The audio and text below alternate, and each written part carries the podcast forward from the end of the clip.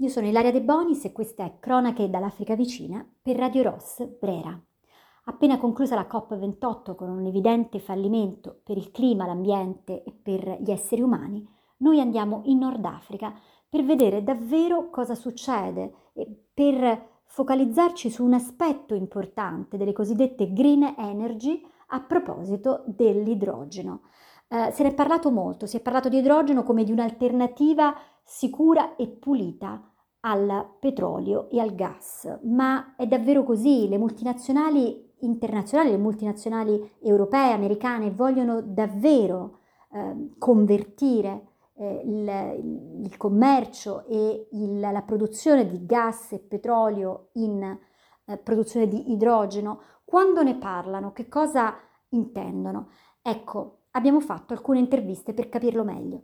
Nessuno sa per quanti anni ancora il gas verrà estratto in Africa dalle multinazionali petrolifere, grazie ad un escamotage, l'escamotage del trasporto di idrogeno. Di cosa si tratta?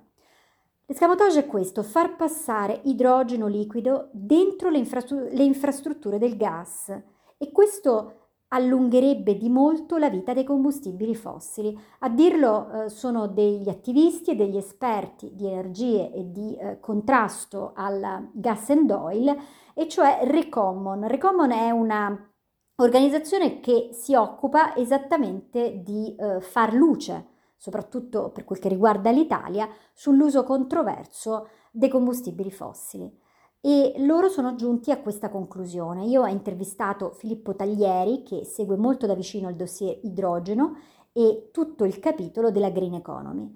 Tutti noi ci auguravamo che l'estrattivismo predatorio potesse terminare tra il 2035 e il 2040, ma probabilmente durerà anche oltre il 2050. Questo è quanto sostiene Taglieri. Eh, è una nuova forma di colonialismo e eh, proprio nei giorni della COP28 si era tornato a parlare di green grabbing e water grabbing. Che cosa sono? Um, è un modo per um, rubare il, il, verde, come dire, uh, andare a uh, appiccicare delle etichette di pulito e di uh, green laddove in realtà non, tutto questo avviene in maniera solo marginale. Ecco, Serve moltissima energia per stoccare, comprimere e trasportare l'idrogeno cosiddetto verde lungo le dorsali africane, tanto più se in forma liquida. Dunque, che cosa accade? Che le multinazionali per farlo usano le stesse pipeline del gas e quelli inganno. Il metano, tecnicamente, ci spiega Taglieri, è una molecola che può portare con sé idrogeno riducendo le fughe. Non a caso le società energetiche che controllano le infrastrutture per il trasporto del gas stanno con tutte le con mani e piedi nell'agenda dell'idrogeno.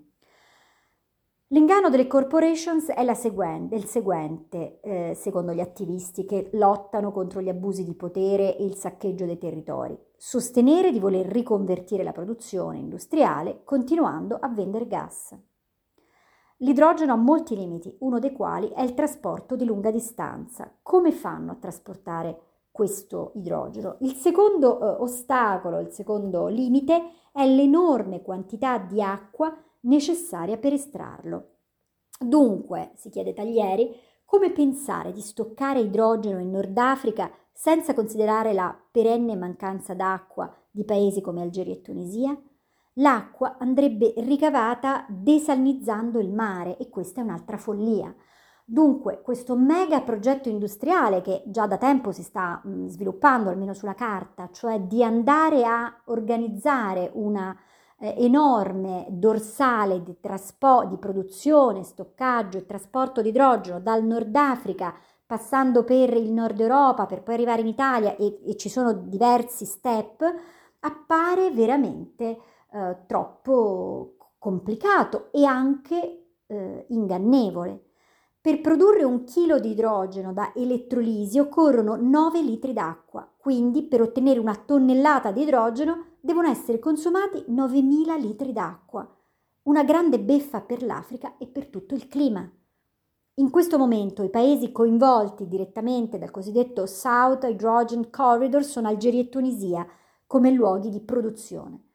Da lì partirebbe il nuovo gasdotto che passerebbe per la Sicilia attraversando la dorsale italiana. Passerebbe dall'Austria e finirebbe in Baviera.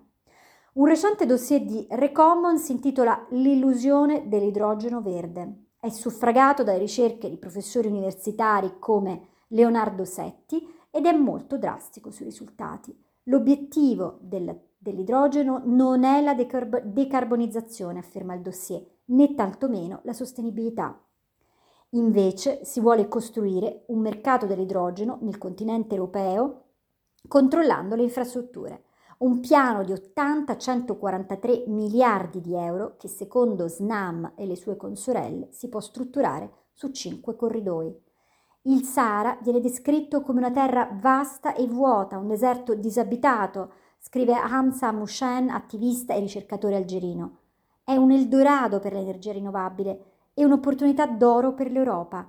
Il Sahara, il deserto del Sahara, i paesi che sembrerebbero non, non contenere null'altro che deserto, in realtà sono vivi, abitati e in queste, in queste regioni ci sono uomini e donne che hanno bisogno di essere visti, di essere ascoltati.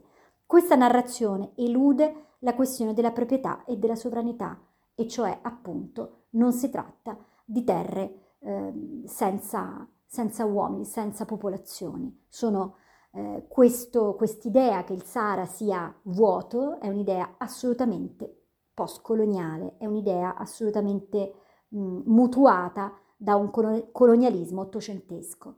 Privare le comunità locali dei loro diritti sulla terra e sulle risorse è una grave violazione. Questo conclude Amushin e questo è quello che pensiamo noi tutti nel momento in cui eh, ci, eh, eh ci riflettiamo sulla modalità. Sono tutte modalità estrattiviste, eh, colonialiste, che ignorano eh, la volontà, i desideri e le aspirazioni di chi già vive su quelle terre. Dunque, eh, andare ad organizzare eh, dei mega progetti industriali per ehm, produrre le cosiddette energie verdi potrebbe causare più danni che altro e in ogni caso le multinazionali del gas e del petrolio non hanno alcuna intenzione di lasciare il loro business principale.